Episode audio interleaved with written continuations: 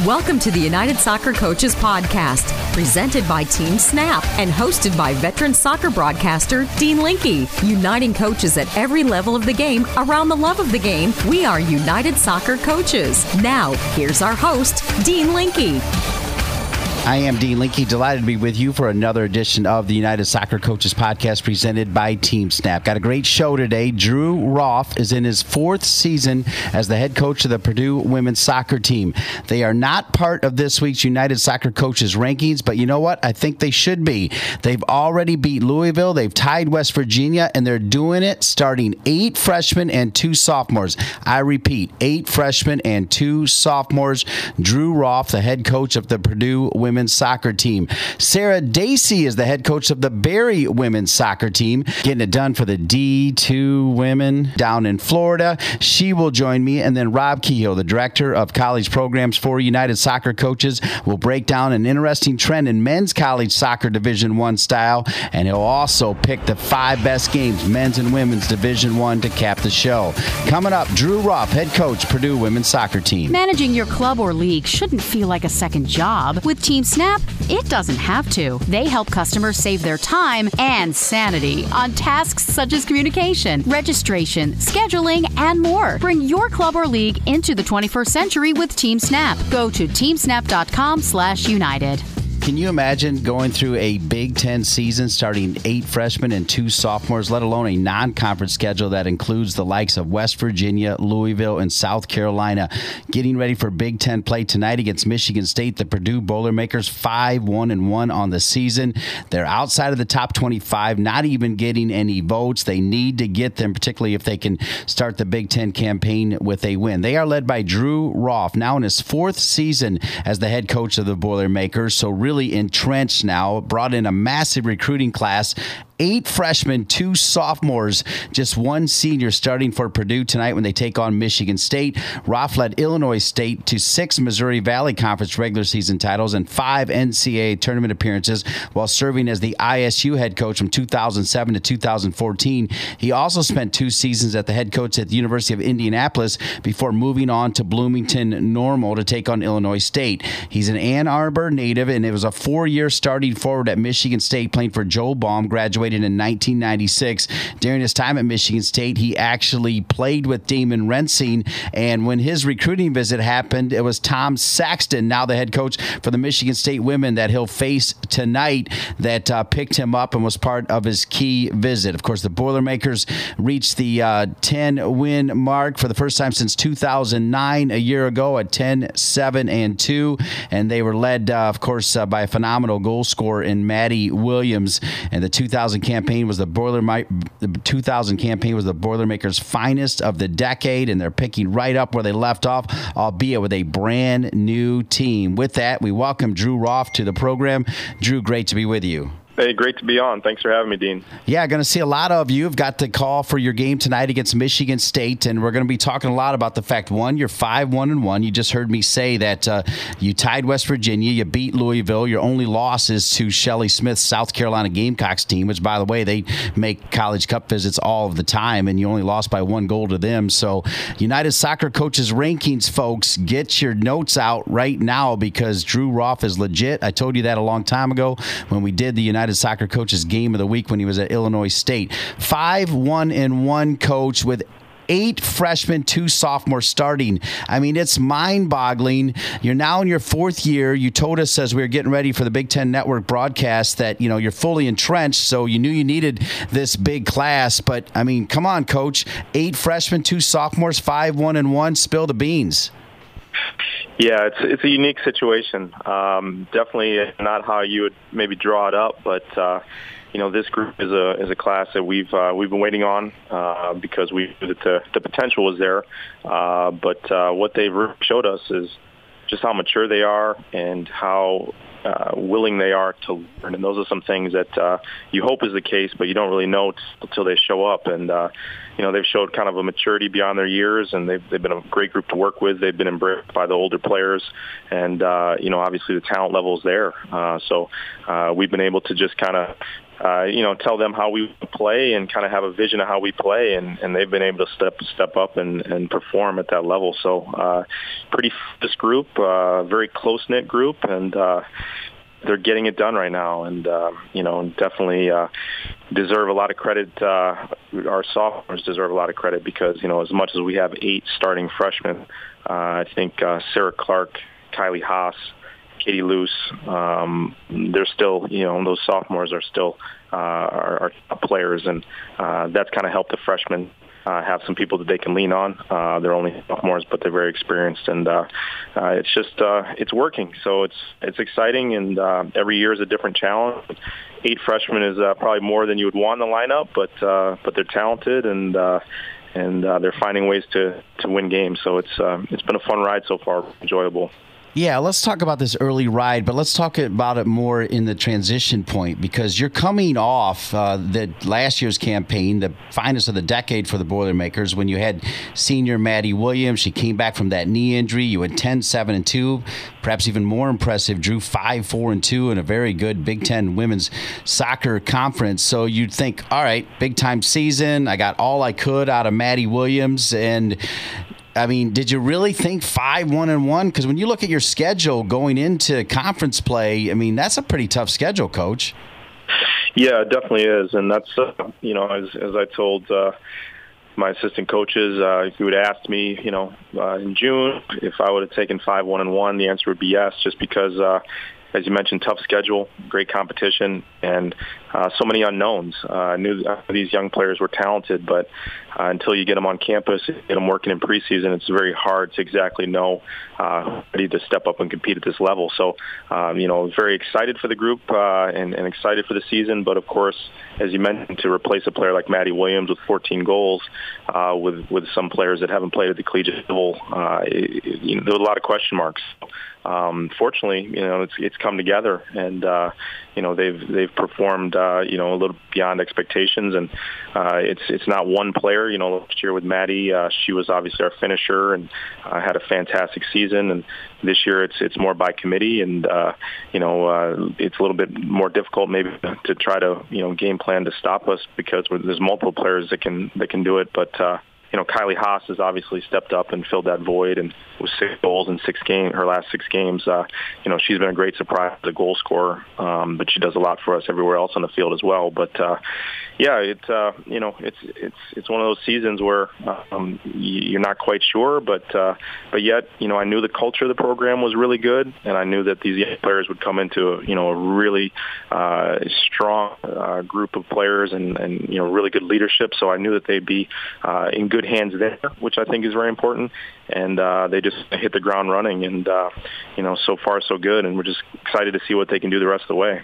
We talked about this uh, on our Big Ten Network conference call as well. You know, in basketball, you can bring in like a Fab Five where guys kind of know each other. They play AAU, even softball now, which is big time for women's sports. Uh, you know, they've got the trend of uh, kids that are playing club ball together. They come in a group of four or five. But you said this class, which uh, remind us the number of freshmen you have, is from all over the country, right? I mean, it's it's everywhere. They are. This class has 11 players in it, and they're from seven different states. So, you know, one of the things that we, uh, when we came to Purdue, uh, is just uh, really wanted to cast a wide net and and develop relationships with you know all of the top clubs around the country and uh, you know that's a matter of uh, finding players that fit our style and our vision of how we want to play and um, you know some great technical players from all over the country and you know places uh, Florida, California, Texas, uh, Maryland, uh, you know, just uh, we're very fortunate that uh, Purdue, you know Purdue's name recognition uh, is far-reaching. So I think uh, that kind of helped get a, get our foot in the door with with a lot of the uh, you know clubs around the country. And uh, yeah, it's just a matter of finding players that, that we feel are, are a fit and uh, you know have the technical ability and have the decision-making ability, and then of course just the right uh, you know the right fit for our culture and what we're trying to build. So uh, we really worked hard, and uh, you know fortunately it's starting to pay off. But I got to thank uh, my assistant coaches Jim Schneider and Katie Greenberg for all the work that they do, and they've been together uh, with me for about seven and eight years. So we kind of know what we're looking out on the trail, and uh, you know we we want to find those players that uh, are going to continue to get better and, and have the right mindset. So it's a lot that goes into it, but uh, you know once they get to campus and perform like they are now, it's uh, is very rewarding. So uh, it's uh, yeah, very diverse group from all over, but. Uh, they've uh, they started to click, and um, you know the the common bond is just they they they want to play at a level and they want to win. So it's been uh, it's been fun to watch. Well, one of the things that was fun to watch is uh, what you did down at Illinois State, where you were running off Missouri Valley Conference titles like crazy. Now, while you were there, you had one of these special players, Rachel Tejada.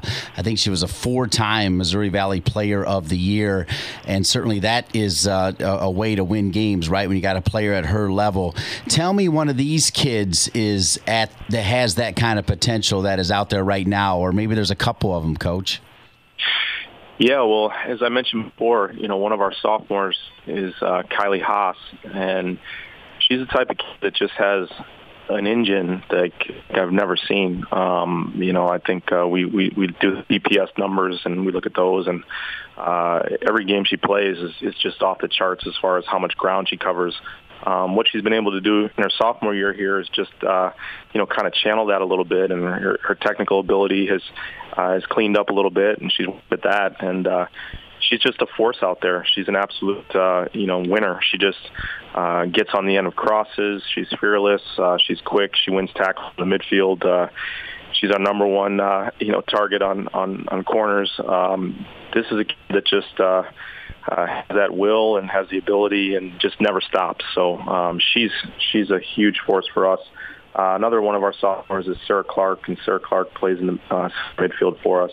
Uh, she uh, was a center back last year, and we moved her up a little bit in the field. And uh, she's just a very technical player, makes the ball incredibly well, takes all our all of our dead balls, and uh, just has that uh, will to win that just is contagious. So, uh, like I said, those two sophomores are really leading the way. So, as much as uh, we rely on these freshmen, obviously, in so many key roles, uh, I think it's very important that they do have some players that have uh, been around that uh, can kind of show them the way. So, those are two uh, special players, and then. You know, our goalkeepers, we have two uh, outstanding goalkeepers. Katie Luce is a sophomore. Um, she started several games this year, and then Marissa Bova just stepped in as a freshman uh, his last couple games and was a Big Ten freshman of the the uh, week for for um, uh, for freshmen. So, you know, we have I think uh, two of the you know better keepers uh, you know in in the conference, and you know two of the uh, you know young young goalkeepers with tremendous potential. Um, so those are some players that they really stand out. And you know, last but not least, I'd say just uh, as, as far as freshman attacking types, uh, a player named Sydney Duarte, uh, kind of our number 10. Uh, she plays an interesting role and uh, very dynamic. Uh, she defends, she gets forward, and uh, she's still learning how to uh, to do things at this level. Um, and uh, that's what's exciting is just the upside is there and uh, just just a hard worker. So uh, we think she has a really bright future too. But uh, uh, and one more I'd like to mention as well is uh, Skylar Patrick and uh, Scott from Arkansas. You know, we've never uh, recruited a player from Arkansas, but we saw her play, and uh, she's just a you know very tough, dynamic, uh, just tenacious player, and uh, she's our starting left back right now, and she's tremendous defend- defensively, one v one, and she also can get forward in the attack and do a lot of great things on the flank. Um, so those are some players that uh, really have played at a high level and uh, are, are, big reasons for, for our strong start. Well, we all know it's uh, part of the bond as well. It's not just about uh, winning games, but uh, you know, help uh, you know preparing these women for life. with that, can you tell us what Rachel Tejada is doing now? I mean, she was so fantastic. Yeah, Rachel, she's actually uh, involved in coaching, and uh, she was in the back in the St. Louis area uh, for a while, and uh, she just took a coaching opportunity um, working with a club uh, up in the uh, Seattle area up northwest. So um, she's still involved with the game, and um, you know she she'll make an outstanding coach just because uh, you know she's one of the uh, most talented, but also one of the most intelligent players that I've coached. Uh, just just understood the game, you know, at, at a high level. So, uh, you know, I hope she really continues to pursue that because I think she'll be fantastic at it. And uh, you know, it's great to see. Obviously, when your former players get involved and coaching and teaching. Um, you know, it's always exciting to see. And uh, if that's a route she chooses to continue, I'm sure she'll have a very bright future. All right, we first got to know Drew Roth during his time at Illinois State uh, when uh, he stepped up and was part of the, the, then named NSCAA College Game of the Week. We went into Illinois State to see him play Boston College, I think was the game, Drew, if I remember correctly. Danielle Slaton, uh, who made some news the other day as part of a female broadcast of an MLS game, was with me there as well. And and certainly, you know, with that, uh, you know the importance of being on the big stage and getting that media attention. Otherwise, you wouldn't have gone for that game. Now you have it uh, pretty much every game with the Big Ten Network. Uh, talk about uh, that transition, if you can, going from Illinois State to Purdue, and maybe even tell the story of how you decided. You know, I know you went to Michigan State. We're going to get to that since you're playing the Spartans tonight. But uh, talk about uh, when you knew the Purdue job opened up. What do you remember about that whole process of getting the job four years ago? Yeah, well, you, you know, I actually uh, I lived in Indianapolis, um, you know, early 2000s, um, and I started off uh, coaching club, and then I was at uh, University of Indianapolis for a couple years. So um, that's kind of how I got uh, my feet wet with in the college game, and I always looked at Purdue as just, you know, just uh, just one of those places that had tremendous potential, just because of, you know, the academics and everybody, uh, you know, knew the reputation there and I knew the facilities were great. So, you know, there's certain uh, places that, uh, you know, you visit or you see or hear about, and in the back of your mind, you kind of think, wow, you know, that that place could really, uh, you know, be successful in women's soccer. And so, you know, that's kind of what uh, sparked that years ago. And then uh, when I was at Illinois State, uh, you know, I had a great run and uh, absolutely, uh, you know, really, really enjoyed my time there, um, but was just ready for uh, the next challenge. You know, after eight years, uh, we we'd accomplished a lot, and um, was just looking for that next opportunity to to challenge myself. And uh, when uh, the Purdue job came available, um, it was was something that immediately caught my attention. Uh, being a 10 guy, I grew up in Ann Arbor, uh, went to Michigan State. Um, you know, I obviously uh, have a lot of respect for all the Big Ten schools and just uh, you know know what that that brand means across the country. So um, to coach in the Big Ten was uh, obviously something that you know really uh, couldn't pass up. And uh, as I said, I, I always thought Purdue was one of those places that uh, had tremendous potential side. So it was just a fit there, and uh, you know they they contacted and got in touch with me, which I appreciated because it showed that they were doing their homework and and looking for some coaches that had had some success in the NCAA tournament and uh, it's uh, it's a great fit. You know, like I said, I have some Indianapolis ties. From Ann Arbor, which isn't too far away, and uh, you know, obviously, just the ability here to have the resources and uh, to be successful, to, to bring in top-notch uh, student athletes is just. Uh, yeah, just uh, something I couldn't pass up, and uh, it's been it's been a fantastic journey so far, and um, it continues to get better. I think uh, every year. So, it's uh, yeah, it's it's been a really, really nice, uh, enjoyable ride here uh, in West Lafayette.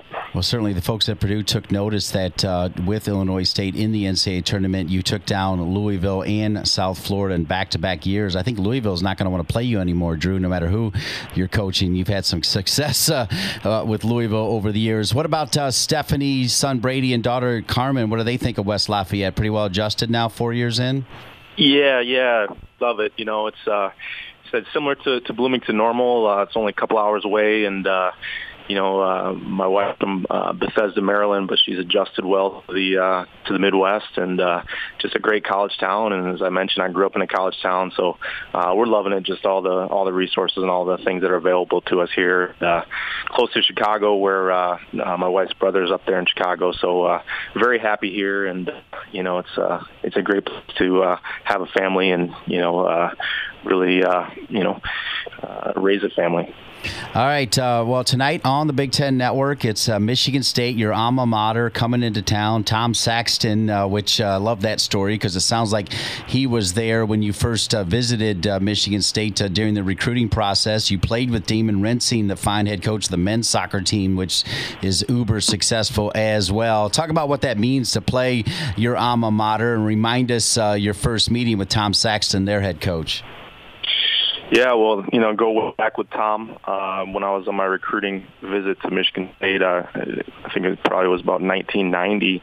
Uh, you know, picked me up and uh, drove me around. Uh, you know, took me where I needed to go, and uh, he was an assistant working for Joe, and uh, then he moved on to the women's program. But uh, that was my first contact with Tom, and he's always been a first-class guy. You know, uh, since the day we met, and uh, you know, just really uh, him and Tammy, they're just great people and great experiences at Michigan State. So last year going up there to coach uh, against Michigan State, you know, with a Big Ten program, it was, uh, you know, a pretty special moment and have some family there and everything. And, uh, and obviously, um, you know, it's, uh, it's, it's, it's, it's challenging because, uh, you always want your alma mater to win. But of course, uh, you know, certain days of the year when they play Purdue, that that's not the case. But, uh, you know, aside from our match, uh, against them uh, coming up here. Um, always, always wish the best for them and uh, and hope they do well.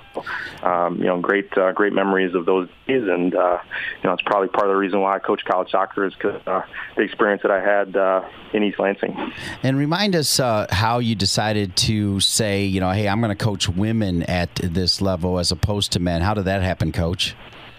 Yeah, just really just coach club. You know, I just uh, got involved with women's game uh, in Indianapolis, and um, you know caught on there, and just really enjoyed working working with women. Uh, just you know really felt like uh, the things that we were working on in training, uh, it seems like they would really try to apply them. And uh, you know I coached some boys teams, and we'd work on a lot of things in training, and uh, they just kind of resort to what they wanted to do. So as a coach, it was it was really rewarding to see um, you know the things we worked on kind of applied um, more consistently. So uh, definitely coached coached men and coached women, and you know enjoyed both. But uh, just kind of went that path, and then when the uh, UIndy job opened up on the women's side, uh, you know I thought that was a really good opportunity, and uh, and that's how it kind of got started. But uh, you know just. Uh, I, I enjoyed coaching both, but uh, it just seems like it's a good fit, and uh, have uh, just taken taken it from there. But um, you know, it's uh, it's always uh, you know a great challenge to uh,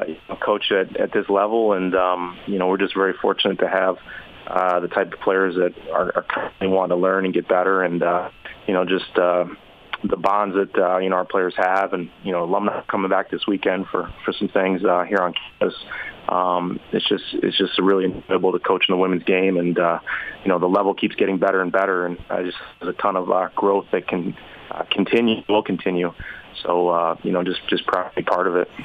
All right. Well, we know uh, Stanford uh, won the national championship last year. We know UCLA is always there. We know the ACC schools are pretty competitive. Of course, Penn State won it just a few years ago uh, at WakeMed Soccer Park in Cary. Last question: Tell everybody uh, how you feel about Big Ten women's soccer right here, right now.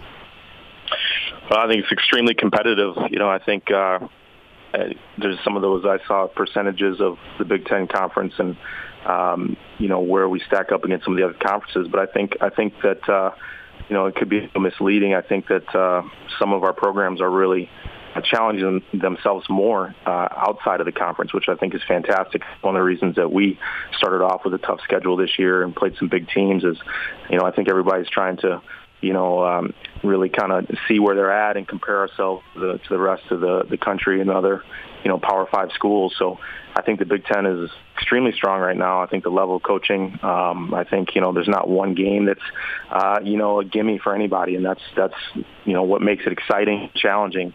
Um, but great group of coaches. Obviously, you know the universities in the Big Ten uh, really are second to none, and I think the level is going to continue to grow. And I that uh, you know hopefully we uh, do well. Uh, uh, RPI and we get you know um, you know a good number of teams in, into the tournament, but uh, you know there's uh, definitely uh, a feeling in the Big Ten that uh, we can compete with anybody, and uh, I think I think it's only going to get better over the next few years because uh, I know that our program is really working hard in recruiting and uh, I see some of our competitors, you know, you kind of pay attention and, uh, you know, uh, the talent level is only getting better. So uh, great, great conference to be a part of. And I think uh, the Big Ten will start to show its quality here uh, moving forward and hopefully into the postseason. All right, Drew, as we let you go, I already said it 5 1 and 1. You should be ranked. Uh, what would it mean in your fourth year to actually put Purdue in the NCAA tournament with such a young, young, young team? Well, that'd be a that'd be a great accomplishment. Uh, you know, considering where we're at uh, with our youth, but uh, that's certainly a, a goal that we have out there, and Um, you know, if you're if you're good enough, then then you're you're old enough. You know, so uh, we, that's something that uh, would be fantastic in this year. Um, but uh, we we definitely feel like the future is bright. So.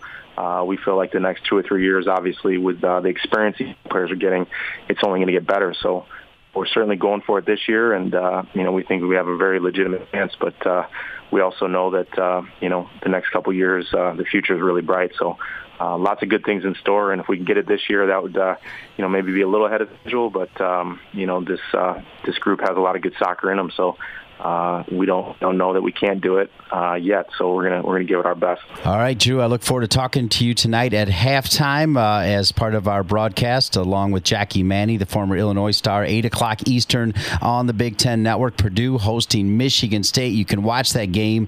You can watch Drew Roth in action, and he'll talk to Jackie and I at halftime. Looking forward to that, Drew. Thanks for being with us uh, on this week's United Soccer Coaches podcast, presented by Team Snap. Thanks so much, Dean. Barry University women's soccer team number 10 in the recent release United Soccer Coaches Division 2 women's rankings. Their head coach Sarah Dacey, three fantastic seasons already for Barry. Speaking of three, she won three national championships as a player for Anson Dorrance at North Carolina and she played for the original Carolina Courage. Sarah Dacey's next.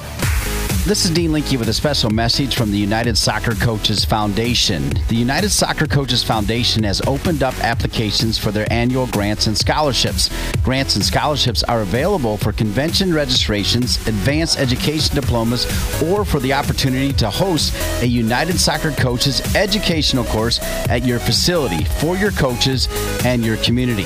To apply or to find out more, please visit unitedsoccercoaches.org slash donate or contact contact Development Officer Amanda Mitchell. The United Soccer Coaches Foundation wishes everyone luck with their application. Looking for ways to improve your training sessions? Quick Goal has supplied the highest quality soccer goals, seating, field, and training equipment for over 30 years. From backyards to the world's greatest pitches, Quick Goal has products essential for every level of the game. As an official partner to the United Soccer Coaches and technical partner to U.S. Soccer, Quick Goal knows what equipment you need to take your game to the next level. Visit quickgoal.com to satisfy all your equipment needs.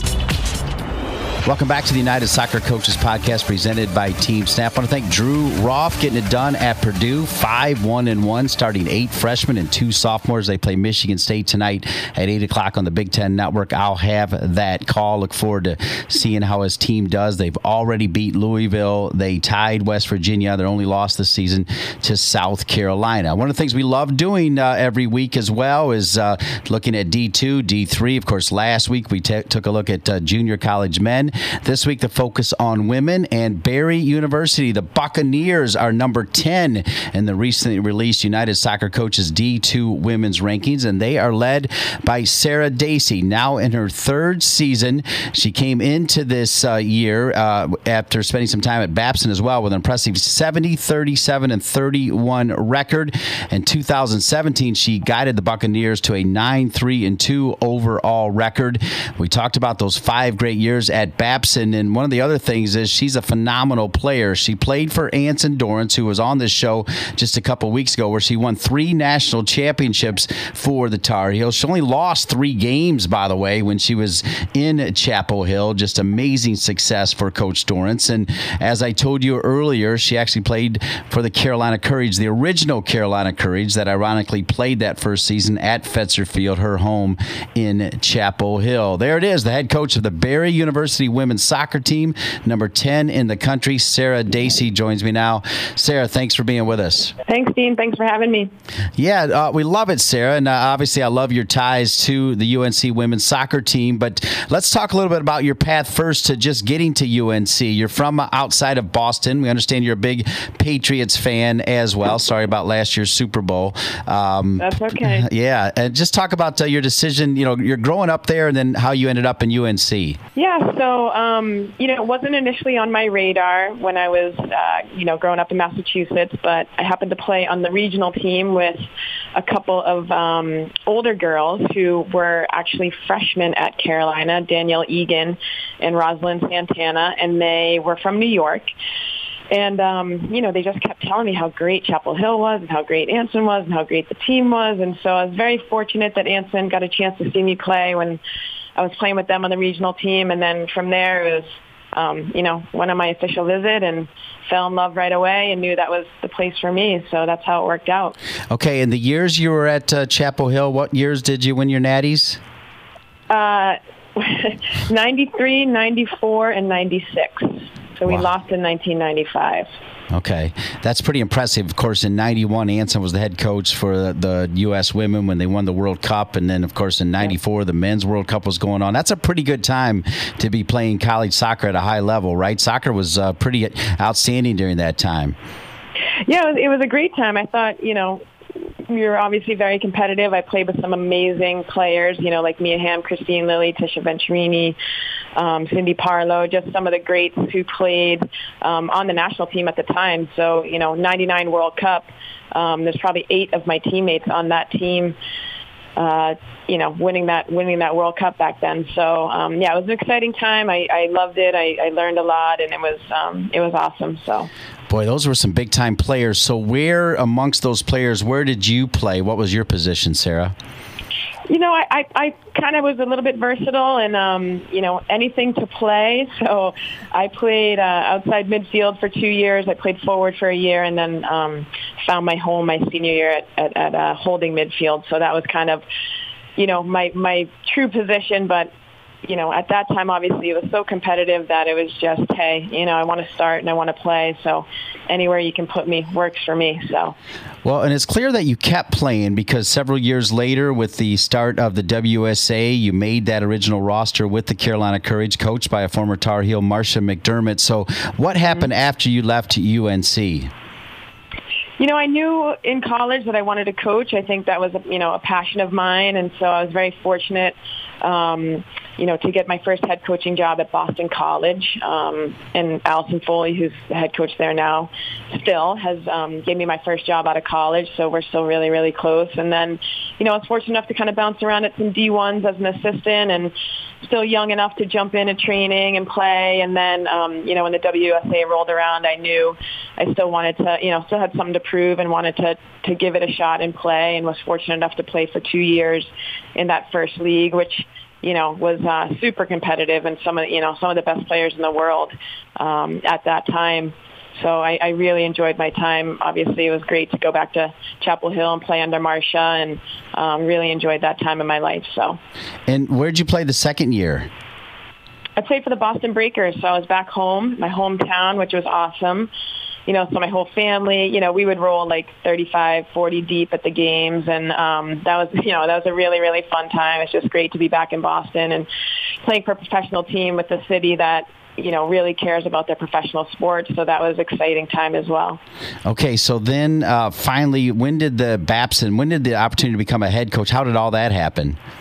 Yeah, you know, I um after I played uh, for the Breakers, you know, I, I decided to kind of you know, it's time to move on and focus on my coaching career. And um, I just had a two-year stint at a local private school, um, just, you know, coaching soccer and lacrosse. And I wasn't involved in college coaching, but I wanted to get back into college coaching. And, you know, the Babson job opened up and it was a great opportunity. Obviously, again, very close to my hometown, um, and I was just very fortunate to to be able to get the job at the time. And you know, with my resume, obviously my playing experience and, and my coaching experience, I just was fortunate to get the job. And you know, was there for five years and really enjoyed it. And um, you know, from there, kind of moved on to Division One. And um, you know, my path took me to Barry. So here we are.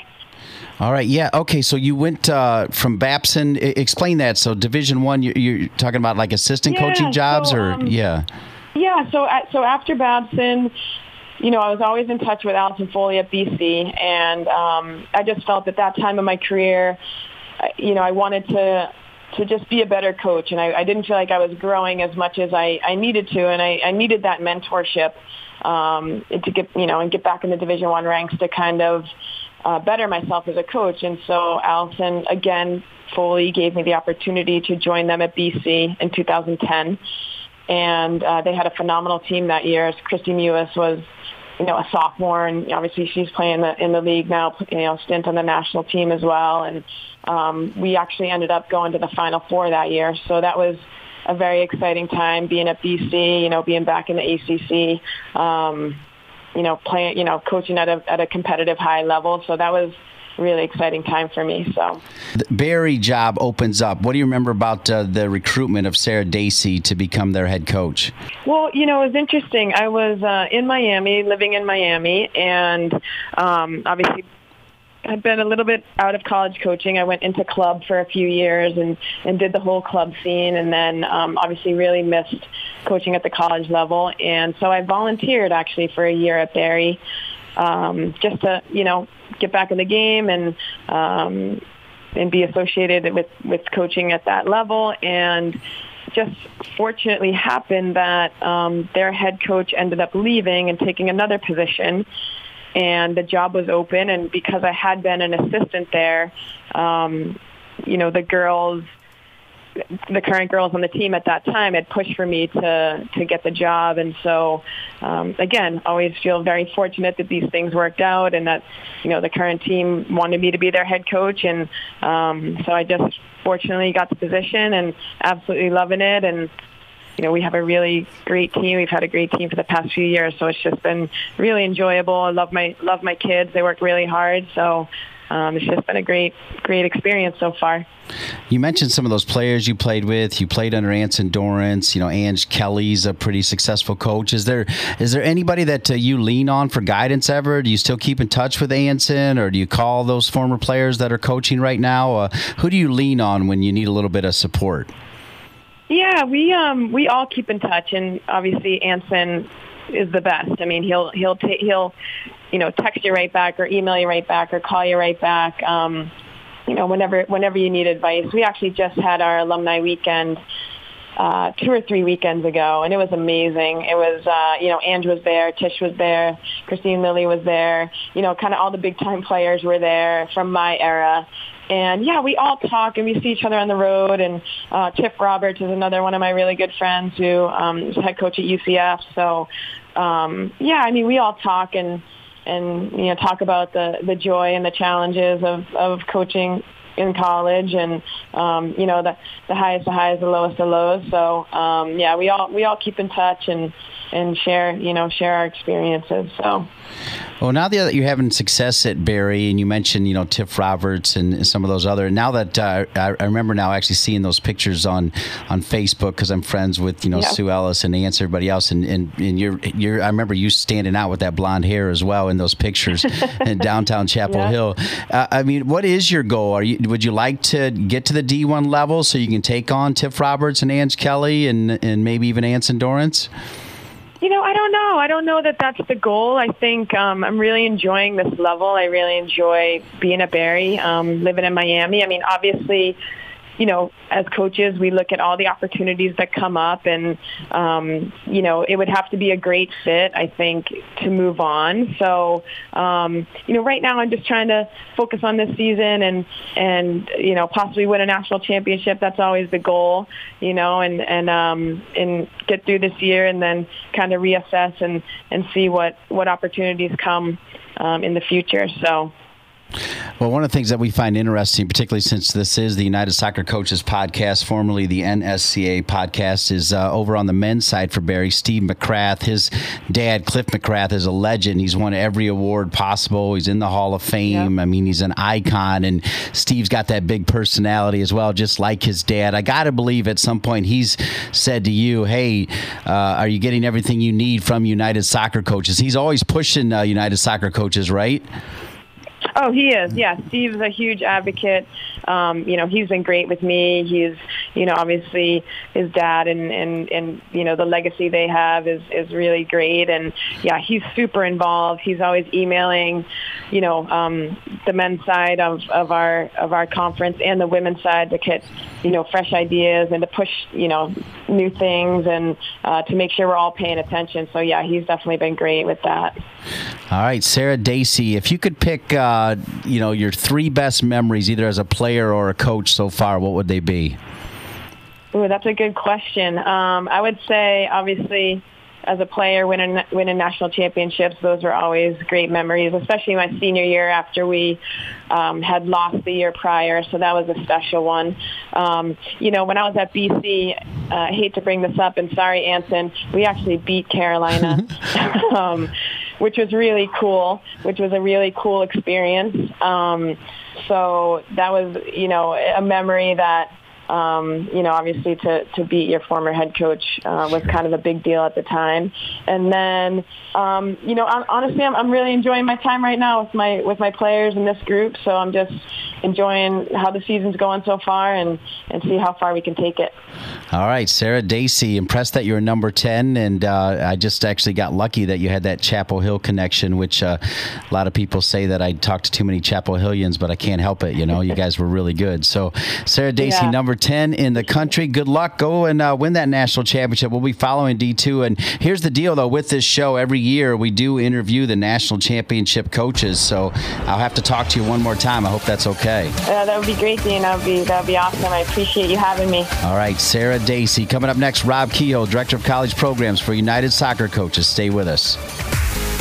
United Soccer Coaches provides programs and services that enhance, encourage, and contribute to the development and recognition of soccer coaches, their players, and the game we love.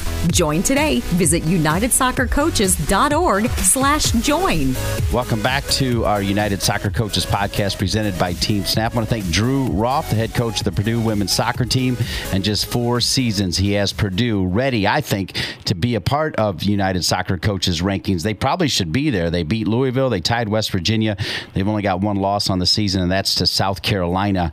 We'll see how they do tonight against Michigan State. I also want to thank Sarah Dacey, the former Tar Heels, the head coach at Barry University. She's got the Barry women at number 10 in the D2 United Soccer Coaches rankings. And as promised, Rob Kehoe, a regular on the program, director of college programs for United Soccer Coaches, joins me now. Rob, always good to be with you. Thanks, Dean. Good to be with you as well. All right, Rob. Uh, there's a pretty big difference right now, particularly when you look at the Division One men's rankings. Break down what that difference is, please. Well, in the Division One men's rankings, and when you say difference, uh, contrast to the Division One women's rankings, uh, you see 13 teams in Division One men's top 25 that are not in the BCS conferences. The BCS conferences being the Big Ten, the Atlantic Coast, the Big 12, the Southeastern Conference, and the Pac-12.